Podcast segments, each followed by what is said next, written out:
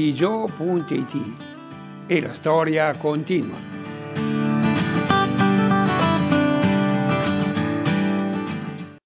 Scherzi da prete.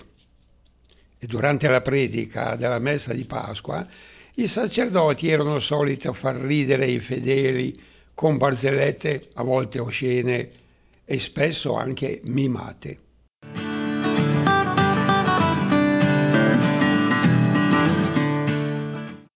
Tutti ricordano la delirante e appassionata ringa con cui George, nel nome della rosa di Umberto Eco, si difende dall'accusa di aver occultato l'unico manoscritto superstite del secondo libro della poetica di Aristotele, quello dedicato alla commedia e al riso. Secondo George, l'autorevolezza di Aristotele, il riso avrebbe potuto sconvolgere l'assetto del mondo, ma ascoltiamo le sue parole. Che il riso sia proprio dell'uomo è il segno del nostro limite di peccatori. Ma questo libro, quante menti corrotte come la tua trarrebbero l'estremo sillogismo per cui il riso è la fine dell'uomo. Il riso distoglie per alcuni istanti il villano dalla paura, ma la legge si impone attraverso la paura, il cui nome è vero, è timor di Dio.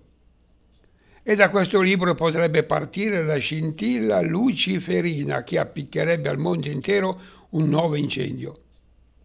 E il riso si disegnerebbe come l'arte nuova, ignota persino a Prometeo, per annullare la paura. E da questo libro potrebbe nascere la nuova e distruttiva aspirazione a distruggere la morte attraverso l'affrancamento della paura. E cosa saremmo noi, creature peccatrici, senza la paura? Forse più provvido e affettuoso dei doni divini? Così disse. Homo ridens, parole diverse, ma mosse dalla stessa paura di perdere la paura, hanno in effetti cupamente riecheggiato per tutto il Medioevo.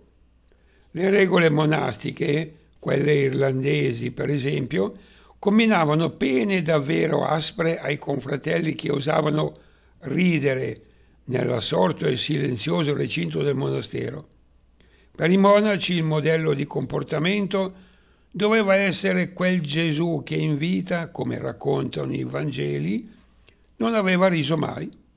Significativa è la ricorrenza e ricorrente definizione monacus is qui luget. Monaco è colui che piange. La normativa monastica era davvero così ferrea, ma qualche distrazione sembra che ai monaci fosse concessa, come mostrano gli Ioca Monacorum, una sorta di indovinelli a volte scherzosi in forma di domanda e risposta. Questa concessione potrebbe testimoniare che non si era del tutto spenta una concezione meno negativa del riso, risalente ad Aristotele, secondo il quale il riso distingue l'uomo dalla bestia.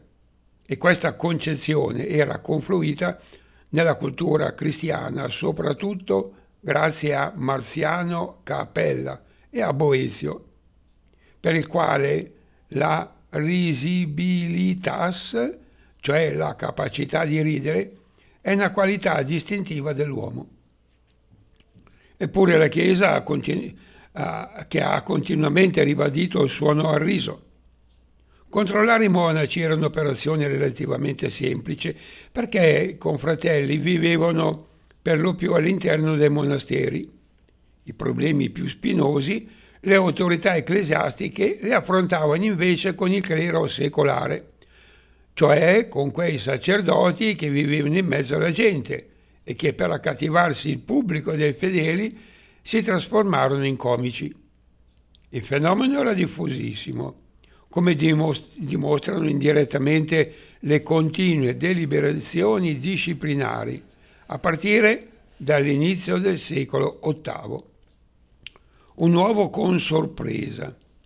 centocinquanta anni dopo, nell'ottocentocinquantadue, Icmaro, vescovo di Reims, era costretto ancora a diffidare i suoi sacerdoti dall'ubriacarsi, dal suscitare applausi e risate, nel raccontare o cantare favole e insulse.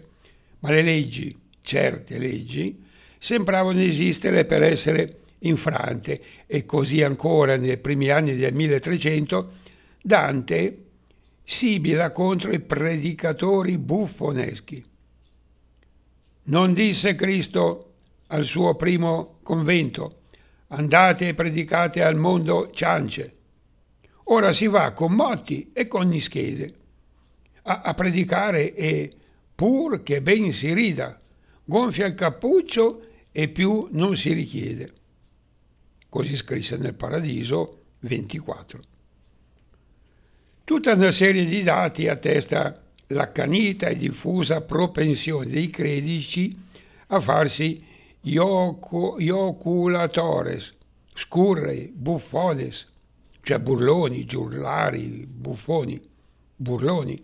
Quello che oggi suscita una sorpresa e curiosità è la straordinaria fortuna di un fenomeno all'apparenza inspiegabile, che è noto col nome di risus pascalis. Si tratta dell'usanza da parte del sacerdote di far ridere i fedeli durante la predica della messa di Pasqua, con barzellette a volte oscene e spesso anche mimate. Il risus pascalis ha conosciuto una diffusione ed è, è una durata impressionanti. Si è esteso infatti per tutta l'Europa ed è rimasto vivo, a dar credito a un giornale dell'epoca, fino al millenovecentoundici in Stiria. La risonanza del fenomeno fu larghissima, ne parlò sdegnato anche Erasmo. E ancora nel milleseicentonovantotto il reverendo Andreas Strobl, bavarese, pubblicò un manuale per predicatori intitolato Ovum Pascale Novum. Ebbene, cosa conteneva questo singolare uovo di Pasqua? Una quarantina di lunghe e dotte prediche pasquali, ciascuna seguita da una barzelletta. Il manuale, che ebbe un successo enorme, era munito, eh, fatto particolarmente interessante, persino dell'imprimatur. Nel Medioevo, civiltà contraddittoria come, eh, come e più della nostra, e ancora nell'età moderna, il riso era dunque mal tollerato e bandito dalle autorità della Chiesa. Eppure riusciva a ritornare dentro le chiese, nella liturgia pasquale e anche nelle arti figurative. Per esempio, nel celebre portale della chiesa di San Fortunato a Todi sono scolpite le due figurine, da un lato è un monaco dall'altro ed è dall'altra una monaca. Se si guarda chiaramente, con attenzione, si vede che uno dei tortiglioni che sale da un lato del portale gira e scende dall'altro lato. È il fallo del monaco. E dopo aver percorso tutto il giro va a finire nella vagina della monaca.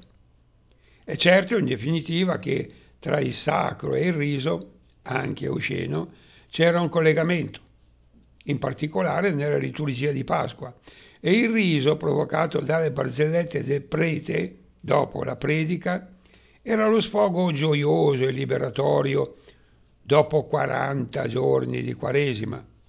Era la vittoria della vita sulla morte, il trionfo della risata, appunto, sul pianto.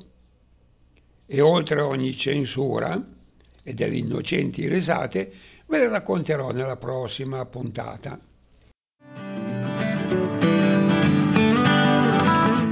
w w w punto redigio punto i t e la storia continua.